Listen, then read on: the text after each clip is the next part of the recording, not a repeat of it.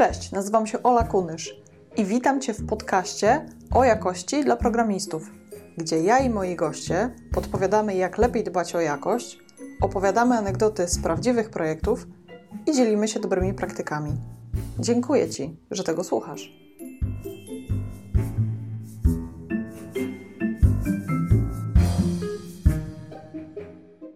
Zapraszam Cię do przesłuchania rozmowy z Kamą Gawrońską. Kama, a w zasadzie Kamila, to z wykształcenia inżynier biomedyczny, elektronik i menedżer projektów. W trakcie swojej prawie dziesięcioletniej działalności w świecie IT pełniła rolę testera oprogramowania, analityka biznesowego, UX designera i project managera. Doświadczenie zdobywała w projektach badawczych i rozwojowych z obszaru branży budowlanej, motoryzacyjnej, medycznej i smart city. Od wielu lat dzieli się swoją wiedzą w ramach wydarzeń branżowych. Uważa, że każdy jest w stanie nauczyć się wszystkiego, wystarczy tylko chcieć. Lubi kwestionować status quo i prowadzić szermierkę słowną na argumenty poparte twardymi danymi, za co zespoły, w których pracuje albo ją lubią, albo nienawidzą. Rozmawiamy m.in. o tym, jak zmiana roli w projekcie wpływa na spojrzenie na jakość, jak budżet projektu wpływa na jakość i czym może grozić przedwczesna automatyzacja. Zapraszam. Powiedz, Kama, jak to się stało, że ty z takim wykształceniem, różnorodnym dość, wylądowałaś w takich stanowiskach związanych z jakością, z testowaniem, z QA-owaniem? Jak wszystko w życiu przez przypadek trochę. Zaczęłam studiować inżynierię biomedyczną na Politechnice w Gliwicach i po zdaniu inżynierki na imprezie kończącej, ja i moja koleżanka założyłyśmy się z kolegami, że kurde, mamy tyle teraz wolnego czasu i oni nas zaczęli podpuszczać. No to zróbcie coś, nie wiem, no zacznijcie studiować, coś dodatkowego, no co wy będziecie robić? Robić. Więc my się założyłyśmy z Anią i poszłyśmy na drugi kierunek na elektronikę.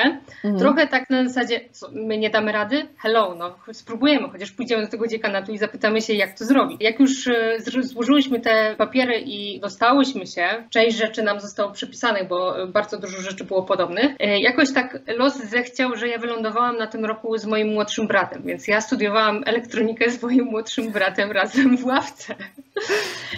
Jak na początku podchodziłam do tego tego na zasadzie challenge'u, że zobaczę jak tam jest, to potem, no okej, okay, jak już zaczęłam, to skończę. No, ja mam też taką naturę, że jak coś zaczynam, to kończę. Nie porzucam tego, bo mhm. mi po prostu szkoda już tego wysiłku, który e, mhm. włożyłam, więc zawzięłam się i skończyłam tą e, inżynierkę z elektroniki razem z moim bratem. Razem pisaliśmy kolokwia. E, A razem robiliście projekty, czy kompletnie w innych grupach? Projekty nie, ale pamiętam takie jedno kolokwium, gdzie mój brat został posadzony o ściąganie i uwalony, mimo że to ja gdzieś tam dostałam cynk od kolegów. On powiedział, dobra, wezmę to na klatę, napiszę to jeszcze raz, mimo że wiem, że ty tego nie umiesz.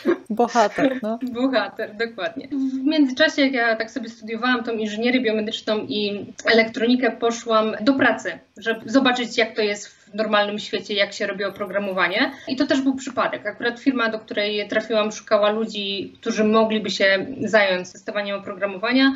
No i też panowała taka opinia, czasem ubolewam, że do tej pory ją słyszę, że w testy łatwo wejść, łatwo osoby mm. przyszkolić. Więc jak łatwo, no to pokażcie mi, dawajcie mnie te testy, co to jest, z czym to się je. Jak miało być na chwilę i y, przez przypadek tak zostało przez długi czas, to już dziesiąty rok, jak jestem w branży IT. I przez te 10 lat pełniłam i zmieniałam rolę również trochę przez przypadek i z racji tego, że jakaś rola albo jakieś umiejętności były potrzebne w projekcie. Więc to nie było tak, że dzisiaj sobie usiądę, ok, jutro będę project managerem, tylko nie, widziałam obszary, które były niepokryte, ktoś nie chciał się tym zajmować. Jak ja widziałam, że coś jest niezrobione, mówię, dobra, no ja to zrobię, no nie umiem, ale na kiedy? Na, na jutro, no to ja się nauczę tego, spoko. Potrzebowałam kolejnych umiejętności i kolejnych kompetencji, potem jak już popracowałam sobie trochę w testerze, trochę w BA-u, przechodziłam, ok, no to teraz chcę tak na full time zająć się analizą biznesową, bo widzę, że zaczęło mnie to bardziej kręcić. I przechodziłam tak o, o krok dalej, o krok dalej.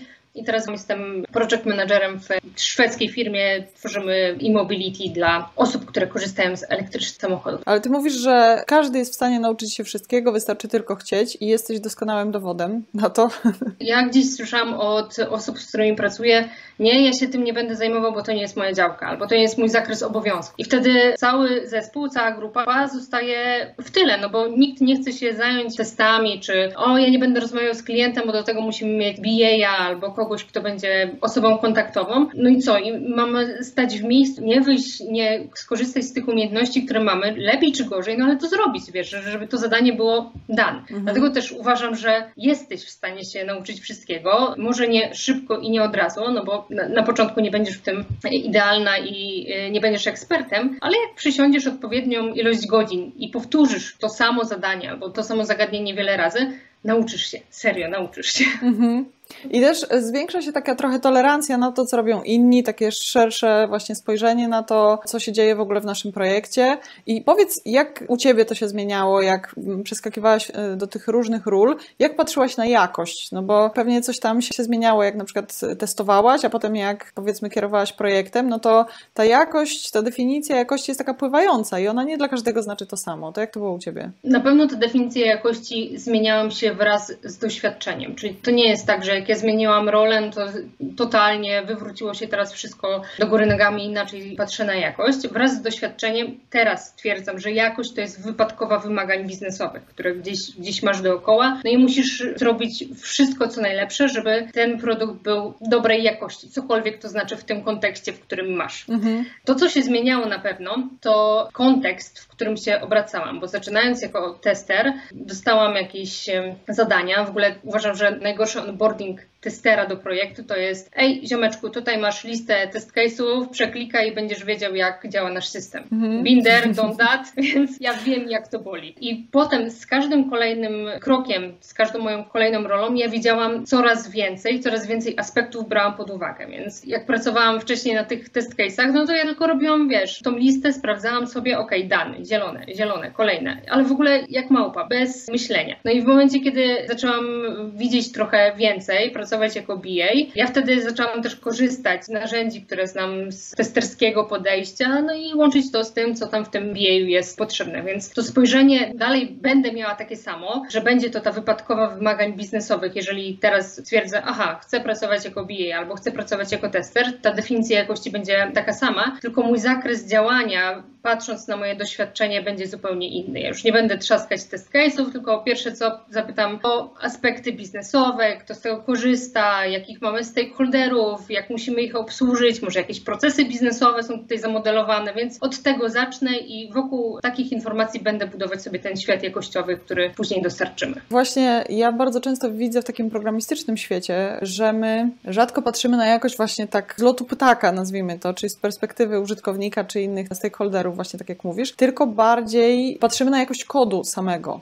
i na mhm. ilość mhm. testów, na, na jakość tych testów. I to znaczy dla nas jakość oprogramowania, a czasami, no, tak jak mówisz, to jest dużo, dużo więcej. I tak też jestem ciekawa tego, jak to się zmienia na przykład w projektach RD, bo jak już coś jest dojrzałe na produkcji, zarabia pieniądze, no to wiadomo, że jest też i pole do popisu, i pieniądze na to, żeby dbać o tą, o tą jakość bardziej. A w takich projektach wpisanych na kolanie, albo takich na szybko, albo takich, wiesz, gdzie tam jest jakiś startup, to bywa różnie. Jakie ty masz doświadczenia w tym świecie RD? Czy to jest mocniejsze dbanie o tą jakość ze względu na to, że właśnie to są na przykład samochody autonomiczne, które no jednak od nich zależy bezpieczeństwo i życie?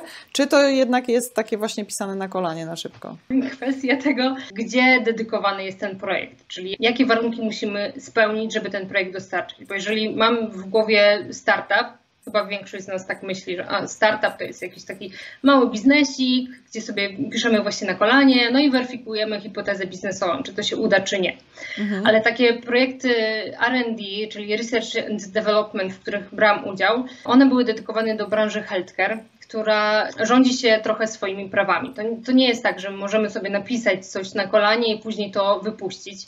Ja zresztą miałam też ciężkie boje z managementem, który brał udział w tym, w tym projekcie, bo oni wychodząc z takiego świata biznesowego, że no, trzaskamy kodzik i wypuszczamy na produkcję, przychodzili do mnie i mówili: Słuchaj, Kama, w tym roku musimy zarobić 4 miliony y, z tego projektu. A ja wiem, że tam w tym, tym projekcie jest cztery linijki, które dopiero tak jakby potwierdzają tą hipotezę, że technicznie to da się zrobić, ale żeby mhm. to sprzedać za 4 miliony, no, no gdzie? To, to, to jeszcze nie ten czas w ogóle. To, to nie jest ta jakość, żeby w branży healthcare to wypuszczać. Mając mhm. tyle obostrzeń, no i z tyłu głowy też gdzieś jakąś e, odpowiedzialność za to, gdzie, gdzie to oprogramowanie będzie działać, bo ono będzie na przykład wspierać diagnozę. To też jest różnica.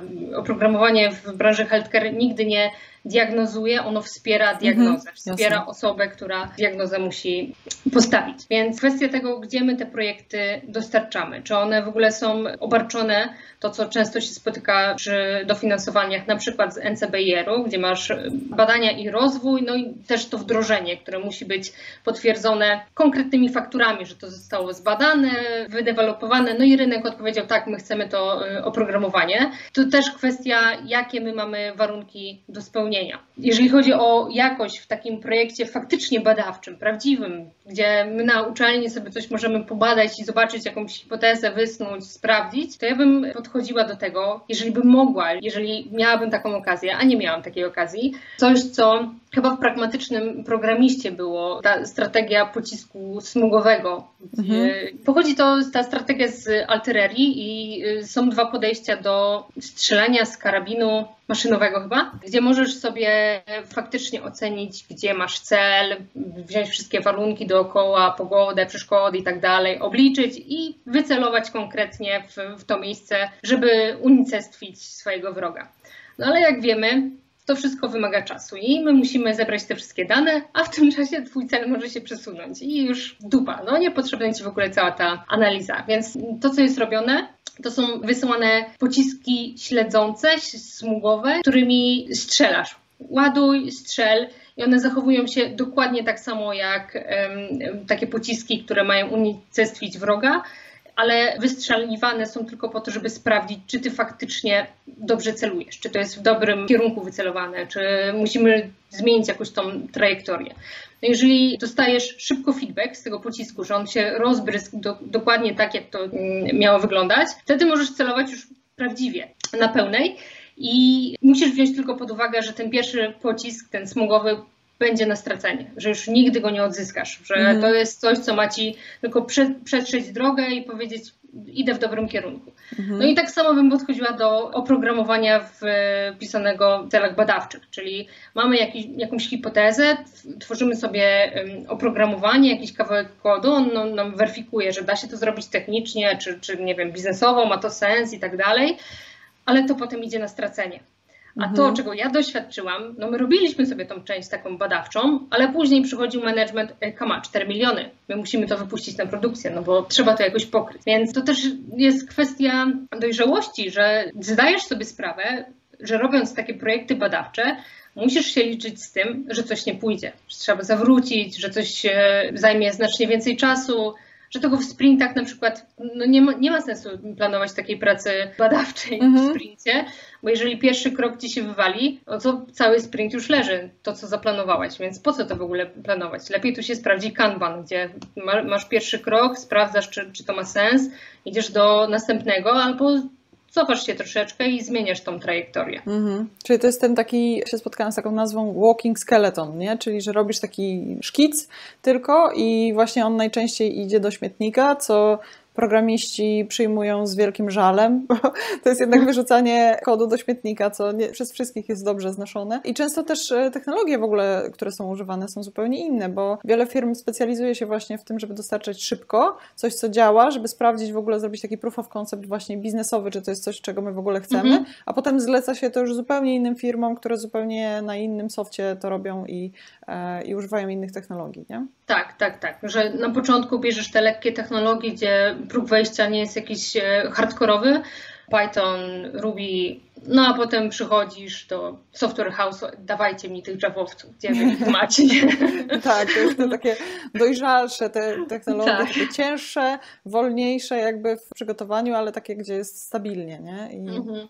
No i ciągle dlatego jest pewnie więcej pracy jednak w korporacjach, które robią właśnie ten soft taki, czy w Javie, czy w dotnecie, czy w, jakby w podobnych technologiach, bo, no bo jednak ta stabilność jest istotna, y, a tam, gdzie ma być szybko dostarczone na, na wczoraj, czy na jutro, no to mhm. już innego rodzaju technologie są wykorzystywane do tego, nie? No, no, no, dokładnie. I ja też bym rozdzielała kwestię, robimy startup i weryfikujemy jakąś hipotezę biznesową, a robimy badania, bo mhm. badania to jest coś więcej. W IT również możemy robić badania, no ale nie robimy potem z tego biznesu. Mhm.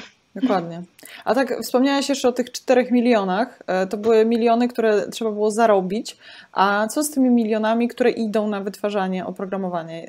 Masz jakieś doświadczenia w tym, jak e, budżet wpływa na jakość projektu? Jak na przykład coś jest ucinany jakiś tam nieważny element wytwarzania oprogramowania czy coś takiego? Budżet znacząco wpływa mhm. na, na jakość oprogramowania. Gorzej, że jest to robione źle, bo w pierwszej kolejności, jak sobie myślisz, mam mały budżet, to co obcinamy?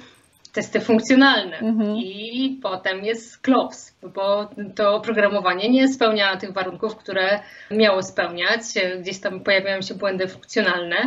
Ja wyznaję taką zasadę, że mimo okrojonego e, budżetu funkcjonalnie to ma być żyleta. To, to, to, to ma działać bezbłędnie. Możemy ciąć gdzie indziej, i to, co bym w pierwszej kolejności chyba cięła, to może skalowalność systemu, że, że, nie wychodźmy nagle na trzy rynki, które musimy obsłużyć, ale wyjdźmy na jeden rynek. Mhm. Obsłużmy mniej użytkowników. No i później, jeżeli faktycznie ten, ten pieniądz się zwróci, rozszerzajmy swoją działalność. Ale y, cięcie na jakości w kontekście działania funkcjonalności, no to jest strzał w stopę, bo ty to wypuścisz, spoko, ale użytkownicy się od ciebie odwracają i nie chcą korzystać z tego oprogramowania, więc trzeba tutaj z tym budżetem balansować tak e, rozsądnie. Mhm obcinać na przykład zakres usług, które dostarczamy jako zespół, czyli nie wiem, no, no, nie robimy w ramach tego budżetu szkoleń użytkowników, bo to też się zdarza, że, że musimy pokryć szkolenia użytkowników albo wsparcie w onboardingu nowych klientów. Support 24-godzinny, to też często spotykam, klienci mówią, mityczny biznes, tak, musimy mieć support 24-godzinny, on-call, zespół musi być tak jakby, wiesz, na, na czuwaniu, muszą być te szychty on-callowe, jak ja to nazywam, tylko oni sobie nie zdają sprawy, ile to kosztuje. Mhm. Ile to kosztuje mm, pieniędzy i też zaangażowania, bo z onkolami to jest tak, że jak sobie pościelisz, tak, sobie, tak się wyśpisz. Jeżeli ty masz ten twój kawałek kodu, kawałek oprogramowania, nie wiem, otestowany, dobry monitoring masz, podchodzisz do tego rozsądnie, no to w nocy się wyśpisz, bo nikt z monitoringu do ciebie nie zadzwoni, że trzeba robić jakieś e, łagodzenie problemu, który się właśnie pojawił. Mhm. Czyli to, to nawet nie jest przenośnia, tylko dosłownie po prostu tak, wyśpisz, tak. jak sobie tam poukładasz jakość w projekcie. No. Tak, tak. No i jeżeli masz mały budżet, to wtedy trzeba przemyśleć, czy faktycznie wszystkie Twoje usługi i serwisy, teraz żyjąc w takim kontekście mikroserwisowym, faktycznie potrzebują takiego support 24-godzinnego, bo być może wystarczy wydzielić kilka, tą ścieżkę krytyczną i tam przykładasz swoją uwagę i tam ten budżet alokujesz na to, żeby ten support był, a reszta nie, reszta możesz sobie żyć i poprawimy to w momencie, kiedy będzie taka potrzeba. Więc budżet nie jest gumy i trzeba z nim tak fajnie, fajnie tańczyć i się z nim obchodzić, żeby faktycznie na, na wszystko starczyło. No właśnie, bo to też dużo zależy, prawda? Bo jak piszesz taki soft, na przykład jesteś e, w PKP Intercity i ludzie potrzebują się dostać z miejsca A do miejsca B. Ja na przykład jeżdżę głównie pociągami, no i ja jak mam plan jechać za dwa tygodnie z Wrocławia do Gdańska, no to jeśli strona mi się wysypie albo coś nie pójdzie tam z tą rezerwacją, no to ja wrócę jutro, no nie? Bo to znaczy, mhm. że coś się tam wysypało, ale ja muszę jechać, więc ja wrócę. Ale w momencie, kiedy na przykład robisz e-commerce i ja w tym momencie mam ochotę na to, że sobie coś tam kupię, bo ja akurat pracowałam w takim e-commerce, takim, e, to się nazywał inspirational shopping, no nie? Czyli e, czytasz artykuł i w tym artykule jest opisane, że jakieś tam trendy tej jesieni i jakieś produkty, które są e, mhm. proponowane. No i jeśli ty zamkniesz ten artykuł i, mm, no bo najpierw zanim zamkniesz, no to chcesz kupić, więc wchodzisz na ten produkt i nie da się go kupić, no to zamykasz ten artykuł i nigdy więcej do tego nie wracasz, więc ty tracisz tak. tego klienta bezpowrotnie. Więc właśnie mhm. pytanie, mhm. jaki, jakiego rodzaju e, oprogramowanie robisz, bo to też dużo zależy, jakby właśnie tak jak mówisz, na czym się skupić. Gdzie jest to, to twoje 20% kluczowe, gdzie no, to nie może zawodzić, nie? To musi być tam Six Sigma, a cała reszta, no to już tak różnie, nie? Mhm, no, dokładnie. A tak jak mówiłam, właśnie żyjąc w mikroserwisowym środowisku, my jesteśmy w stanie sobie poprzesuwać te procesy biznesowe w, w miejscach, gdzie faktycznie skupiamy się na tym serwisie, a inne gdzieś tam są wydzielone na później. Mhm. Dokładnie. Odnośnie tej jakości, bo tak mówimy o tym, że budżet, e, że ktoś tam nie pozwala, że ktoś obcina, czy to zawsze jest tak, że to ten mityczny biznes nie chce, żeby testy były pisane, czy żeby były przeprowadzane? No, no nie, no, nie spotkałam się nigdy, żeby, albo miałam takie szczęście, żeby biznes im powiedział, nie robimy testów, nie, nie, nie chcemy tych testów, nie, nie piszemy testów jednostkowych. Ja w ogóle uważam, że testy powinny być jak e, mycie rąk przed operacją. No, nie pytasz się tego lekarza, który stoi nad tobą, leżysz na stole i on stoi nad tobą, e, Kowalski, umyłeś te ręce? nie, ty mu ufasz, że zrobił wszystko, co należy, żeby twój zabieg był przeprowadzony poprawnie. No i większość e, programistów ma taką wymówkę, że nie pisze testów, bo biznes nie pozwala. Mhm. Oj, bardzo to, często. No dokładnie, ale to jest po prostu lenistwo. Jakbyśmy my wszyscy mieli czyste ręce, takie, które piszą dobry kodzik z testami, no to tych problemów w biznesie i w technikaliach byłoby znacznie mniej. Mhm. I mając złe nawyki, bo mycie rąk przed operacją to jest nawyk. Pisanie testów do kodu biznesowego, no to też możemy sobie wyrobić nawyk. Jeżeli ty pracujesz w projekcie, gdzie nie masz tego nawyku, gdzie twój zespół nie ma nawyku cały y, pisania testów i przechodzisz do kolejnej firmy, do kolejnej, no to niesiesz ten zły nawyk dalej. Mhm. I fajnie by było, żebyśmy sobie to wyrobili i nie mówili, że biznes nam tego zabrania, biznes nam nie pozwala, bo oni nie powinni o tym wiedzieć, że my piszemy sobie jakieś testy jednostkowe. Bo zakładam, że nie wiem, testy funkcjonalne, te oparte na GUI w piramidzie testów, Czasami to jest bezsens i trata pieniędzy, i faktycznie tutaj można to kwestionować, no ale jako inżynierowie już wiemy, że, że to jest bez sensu. Ale jeżeli chodzi o testy takie pokrywające logikę biznesową, to jak najbardziej, no, no, no piszmy i nie mówmy naszemu Johnowi od biznesu, że, że my nie będziemy tego robić, bo, bo pewnie się nie zgodzisz. Mhm. No tak, albo przedstawiamy to w ogóle w taki sposób, że nie ma tam żadnych korzyści, więc dlaczego ktoś miałby o to dbać z perspektywy biznesowej? Bo my po prostu mówimy, że chcemy pisać testy, bo warto pisać testy i to mniej więcej mhm. znaczy tyle, co wszyscy piszą, więc my też powinniśmy pisać. A tak naprawdę korzyści są wymierne i takie przekładalne no, bezpośrednio na, na pieniądze i to jest taki język, który my powinniśmy rozmawiać. Jeśli nie piszemy testów jako programiści i spychamy to na zespół testerski, no to potem rosną między nami te mury, no bo jest ekipa, która dostarcza i chce dostarczać jak najszybciej i iść na produkcję i ekipa, która wciska hamulec i mówi stop, stop, stop, tutaj nie możecie z tym wejść, you shall not pass i po prostu wracamy z tym kodem, a tam no, niejednokrotnie ta osoba już się zabrała za coś innego, więc może jej to nie pasuje. No i właśnie jeśli nie ma tych testów po stronie, po stronie programistów, tylko mamy te takie role w projekcie, że są programiści i testerzy i przerzucamy po prostu wszystko przez płot, no to mogą się rodzić nawet z tego konflikty takie w projektach, no nie? Jakie masz doświadczenia tak. z tym? To jest, jak ja to nazywam, przerzucanie za mur. Dobra, mhm. przerzuciłem, teraz zajmij się tym. Mhm. E, no i to jest wszędzie, pomiędzy testerami i deweloperami. BA też tam wchodzą w, gdzieś, gdzieś pomiędzy, ale z nimi wszyscy mają konflikt, no bo a złą notkę mi napisałeś, nie, nie, nie, nie do końca wyjaśnia, to, te, te acceptance kryteria nie są jasne dla mnie pomiędzy devami i opsami, tutaj to samo, mhm. czyli przerzucone, zrobione, teraz niech to będzie wdrożone. Więc wszędzie tam, gdzie próbujemy wydzielić jakiekolwiek role, ja też bardzo nie lubię, jeżeli, a w ogóle już nawiązując, robimy startup i mamy w tym startupie pierwsze co zaczynamy od stworzenia struktury organizacji, e, i ty przychodzisz do takiego startupu, myślisz sobie, będę zmieniać świat, będę robić fajny produkt oparty o internety, i ty dostajesz łatkę i strukturę w organizacji, w małym startupie, w mojej firmie, no to, to już coś śmierci. To ja mam mhm. taką heurystykę, że, że nie bardzo, bo wyznaję też takie podejście, że wszyscy jesteśmy zespołem, nieważne jaką masz rolę, dbamy o produkt wspólnie i mamy ten ownership. Mhm. E, to, co mi się bardzo teraz podoba w tych zespołach, z którymi pracuję, my nie mamy testerów, nie mamy opsów albo deweloperów. Wszyscy mają jedną i tą samą rolę. Są inżynierami, mhm. tylko mają wydzielone kawałki, którymi się zajmują. I to trochę zagrzebuje tą wojnę, że a, to nie zostało przetestowane, albo tester nie miał czasu, sorry, mhm. no bo wszyscy jesteście odpowiedzialni za jakość tego produktu, więc fakt, że Krzychu nie miał czasu tego przetestować, to nie znaczy, znaczy, że deweloper y, Adam nie mógł tego zrobić. Mhm. Testujmy krzyżowo, albo podejdźmy do tego tak, żeby ktoś inny spojrzał na ten kawałek kodu, na ten kawałek systemu i aplikacji, no i żeby ta jakość była utrzymana. To, co też minimalizuje te takie wojny i y, utarczki i buduje ownership, to prezentacja zmian na review, na demo, przez zespół deweloperski. Czyli ja teraz jestem przedstawicielem mojego zespołu i pokażę Ci biznesie, co udało nam się dowieść w tym dwutygodniowym sprincie na przykład. Mhm. Wtedy oni się przygotowują, stresują się, jak coś pójdzie nie tak, a jakie pytania mogą być zadane. Tam nie będzie pytania, no dobra, a jak zrobiłeś tą integrację tam ty, pomiędzy tymi mikroserwisami, to jaki miałeś kontrakt? Albo czy testy, jak te testy wyglądały?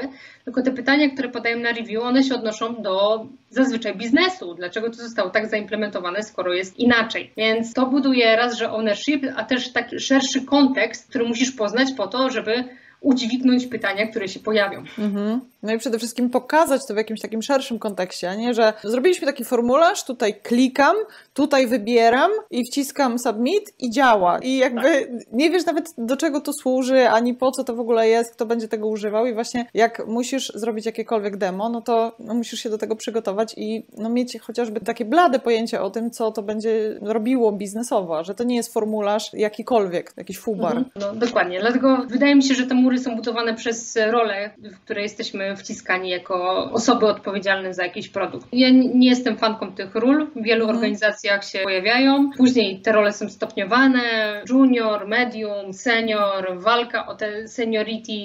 Czym jest seniority? Niektórzy myślą, że przypracowanie 3 lata na jednym stanowisku to już jest seniority. Mhm. No i tutaj jest wciśnięcie w organizację, przez co potem nie możesz się dogadać, cierpi na tym biznes i my też na dobrą sprawę cierpimy, bo jak biznes cierpi, to on stwierdzi za jakiś czas, źle mi się z nimi pracuje, zwijamy ten projekt, idziemy do innej firmy, albo zwijamy w ogóle biznes, bo nie dostarczają, rynek nie może od nas brać produktów, za które dostajemy pieniądze, znowu zwijamy projekt. Więc mhm. my też będziemy cierpieć, jeżeli nasz biznes cierpi. Te takie aspekty miękkiej, współpraca z biznesem w IT, no to często jest na bakier. Mhm. I dochodzi do różnych szermierek słownych, bo ty mówisz, że lubisz kwestionować status quo i prowadzić szermierkę słowną na argumenty poparte twardymi danymi, za co zespoły, z którymi pracujesz, albo cię lubią, albo cię nienawidzą. To opowiedz jakąś taką historię mrożącą krew w żyłach. No to, to takiej historii nie mam, ale no tak jak mówisz, jeżeli ktoś mi wrzuci, że nie da się, mówię, okej, okay, mhm. rozumiem Twoje zdanie, ale dlaczego? Weź Ty mi tu pokaż, dlaczego to, to, to się nie da. Bo to, co też propaguję w zespołach, z którymi teraz pracuję. Jak to w każdej korporacji mamy cele roczne, które trzeba zrealizować. I te cele, z czym się spotykałam, są takie zamrożone w kamieniu, ustalone na, na początku roku i potem my musimy dowieść, że, że faktycznie one zostały zrealizowane. I to, co ja bardzo promuję i wspieram moje zespoły, z którymi działam, żeby oni myśleli przy realizacji tych celów. I mhm. w ciągu roku wszystko może się zmienić. To otoczenie, biznes, projekt i to, co ustaliliśmy sobie na samym początku, to może nie mieć sensu na końcu. I dla mnie jest ważne, żebyś ty, mój Krzychu, Jacku, Jasiu, popatrzył w te cele i analizował, czy faktycznie to ma sens i przyszedł do mnie z informacją, ej słuchaj, no musimy tu wprowadzić zmianę. Ja jestem mega otwarta na zmianę, jeżeli ty masz dla mnie argumenty, co się mhm. zmieniło, na co chcesz zmienić, co ta zmiana korzystnego teraz Ci przyniesie, jeżeli ten, ten cel roczny zmienimy.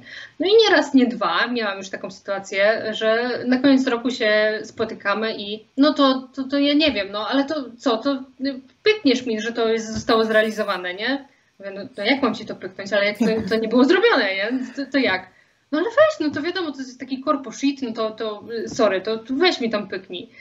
I to jest standard, gdzie zawsze mówię, podejść do tego rozsądnie, bo ja jestem otwarta, my możemy to wszystko pozmieniać, jeżeli ty analizujesz całe otoczenie dookoła, jeżeli ty pracujesz z tymi celami i dasz mi o tym znać wcześniej, a nie na sam koniec przychodzisz i mówisz, no nie udało się, ale wiesz, to, to premia, więc to jest wszystko zależne. To pyknij. to, pyk, to pyknij mi to. I to jest coś, co ja tak mocno pamiętam, bo będąc elastyczna i wychodząc do ludzi, z którymi pracuję, tak serio, z, z głową wydaje mi się, żeby, żeby to nie było wyryte w kamieniu, już nie da się tego zmienić, oni próbują tak czy inaczej mnie obejść, żeby nie, nie, nie angażować się w to, bo też patrzę, jak człowiek pracuje raz z celami rocznymi, a dwa, to jak to się przykłada na oprogramowanie, bo oprogramowanie i wytwarzanie oprogramowania jest mocno zmienne. Jeżeli ty mhm. Bierzesz dookoła dane, które się pojawiają i je analizujesz, e, patrzysz jak to wpływa na, na development, no to mogę założyć, że tak samo podejdziesz do takich corpo sheetów, jak oni nazywają, że, że podejdziesz do tego podobnie i też weźmiesz pod uwagę zmieniający się rynek i zaczniesz to analizować. Więc to jest coś, co co roku mnie spotyka, szermierki słowne a propos celów rocznych w zespołach. Bo jeżeli chodzi o takie, wiesz, na konferencjach, w kuluarach, w networkingu, to ja się mocno zapalam, emocjonuję się, potem ten kurz opadnie i takie, no w sumie, jak tak popatrzę, to zależy, on też ma rację. Ale właśnie o tym niedostosowywaniu procesu do siebie, tylko uważaniu, że to jest jakiś tam twór właśnie wyryty w kamieniu przez kogoś tam i ty tak naprawdę nie masz na to wpływu, to tak bardzo często też jest z automatyzacją, z procesami continuous integration czy continuous deployment, że my nawet jak te, te testy na przykład się zaczerwienią, to mówimy, a nie, bo one tak czasami się wywalają, to ja idę dalej. Czasami nawet nie zwracamy uwagi na wyniki tego testu. Z Twoich doświadczeń wynika, że lepiej inwestować w ten dobry proces CI/CD, czy raczej tak na jolo testujemy na produkcji? No jak wszystko, to zależy. Ja bym inwestowała w CI/CD tylko po to, żeby mieć kod produkcyjny zintegrowany i szybko zbudowany. W tą automatyzację bym inwestowała nie przedwcześnie, bo przedwczesna automatyzacja też prowadzi do tego, że potem na to nie patrzysz, przecież to jest zautomatyzowane, nie myślisz o tym i często pojawiają się błędy. To samo jest, jeżeli chodzi o procesy biznesowe. Jeżeli zbyt wcześnie stwierdzimy, że my chcemy go zautomatyzować i przenieść do oprogramowania, no to, to samo się wywali. I jeżeli zaczniemy sobie od czegoś prostego, prostego procesu budowania naszych zmian i później z czasem będziemy dokładać do tego, nie wiem, no, dorzucimy sobie automatyczne testy, które się odpalają, że, że one nie są jakieś super długie i one nie zabijają tego całego procesu CI/CD, nie jest to duży koszt, to jak najbardziej ja bym go rozbudowała i traktowała trochę jak taki side project, żeby go utrzymywać i monitorować. Bo jeszcze raz, to nie jest tak, że my sobie go stworzymy raz i już nigdy nie będziemy do niego wracać, tylko tam jakieś zmiany prędzej czy później będą potrzebne i utrzymanie mhm. tego procesu też będzie wymagało jakiejś pracy po naszej stronie. Więc jak najbardziej rozbudowanie.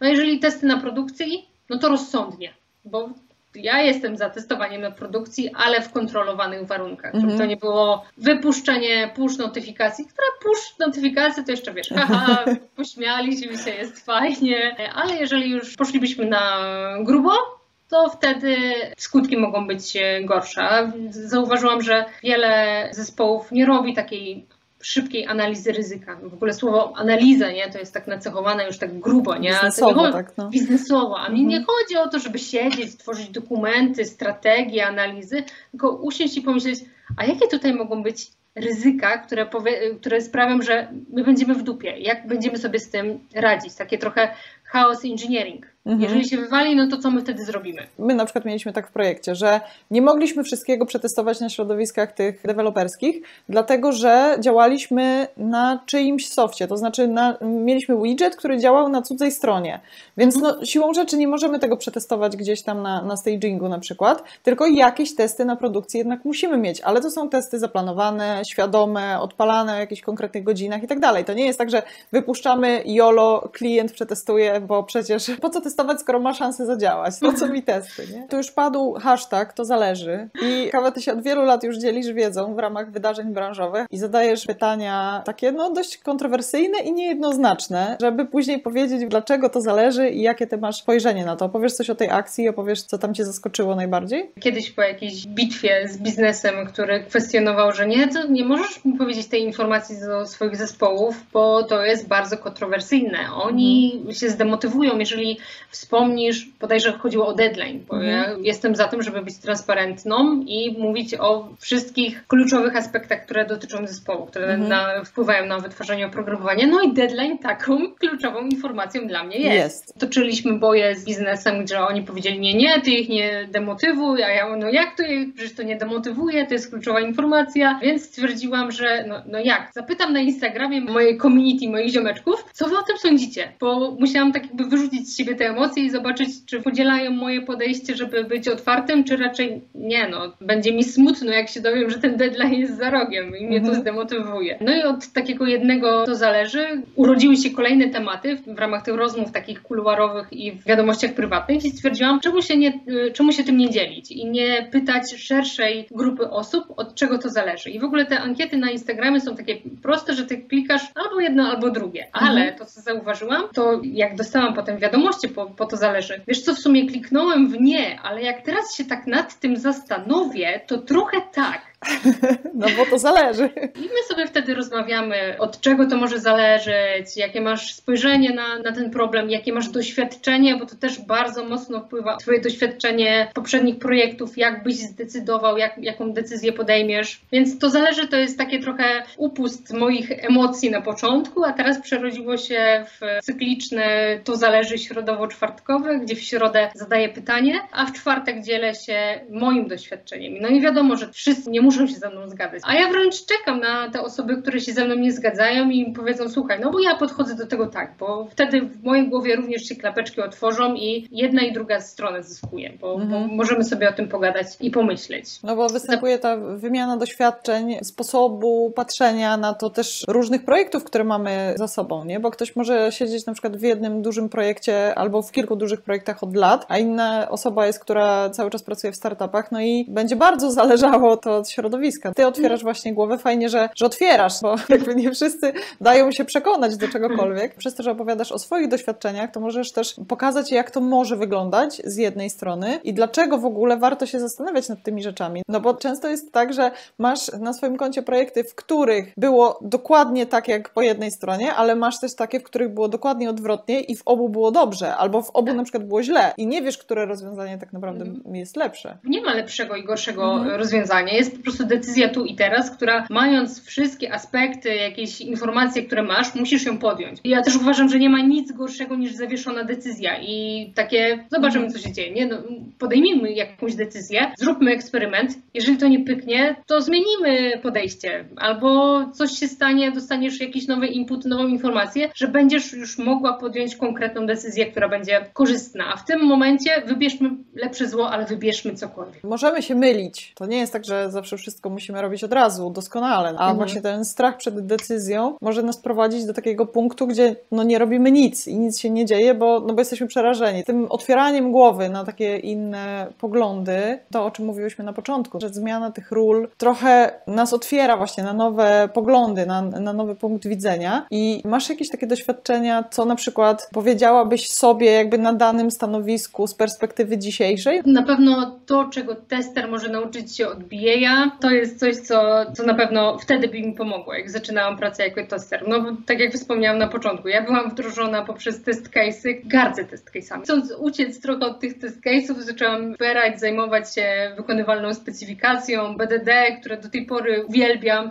E, no i to zaprowadziło mnie właśnie w BA-stwo, dlatego testerzy uczcie się od BA-ów patrzeć szerzej i patrzeć na kontekst e, biznesowy. A BA na pewno mogą się nauczyć od testerów y, aspektów technicznych, bo niestety dalej pokutuje taka łatka trochę przypinana do BA, że to jest rola, gdzie jak mówisz dobrze po angielsku, no to się dogadasz z każdym i wyciągniesz te wymagania, potem je spiszesz, nie? Tu masz user story, taka, taka jest schemat, to, to je spiszesz. A to jest bardzo wymagająca rola, bo mhm. trzeba brać pod uwagę wiele y, aspektów technicznych, o których klient sobie nie zdaje sprawy.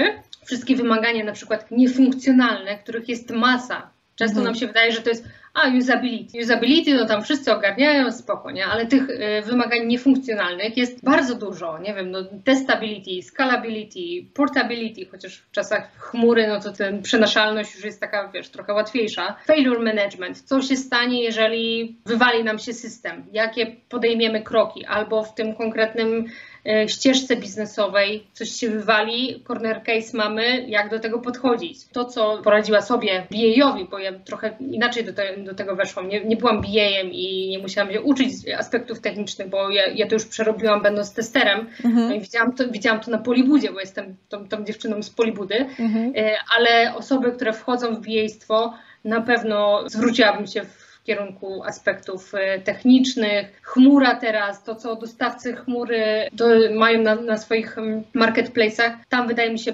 przyszłość dla, dla BA, żeby się zapoznać z tymi usługami, jak te usługi można łatwo łączyć, łatwo wykorzystywać i z tego budować systemy, bo no, trochę tak, tak to wygląda, że my bierzemy klocki, budujemy kolejne, kolejne jakąś usługę i sklejamy bazując na tam AWS-ie, Azurze i często BA brakuje takiej wiedzy, wiedzy technicznej. Czyli to też można powiedzieć, patrz trochę szerzej, tylko y, patrz trochę głębiej. Drugą stronę. Nie tylko tak powierzchownie. I to jest bardzo dobre zdanie na koniec. Dziękuję Ci, Kama. Bardzo dziękuję Ci za poświęcony czas. Jeśli ten odcinek dał Ci wartość, to podziel się nim w social mediach albo wyślij go do jednej osoby. W notatkach do odcinka znajdziesz linki do bloga, kanału na YouTubie i mojego Twittera. Jeśli masz jakieś pytania albo sugestie, to napisz do mnie na olamałpka szkołatestów.online. Niech moc będzie z Tobą. Ola Kunysz.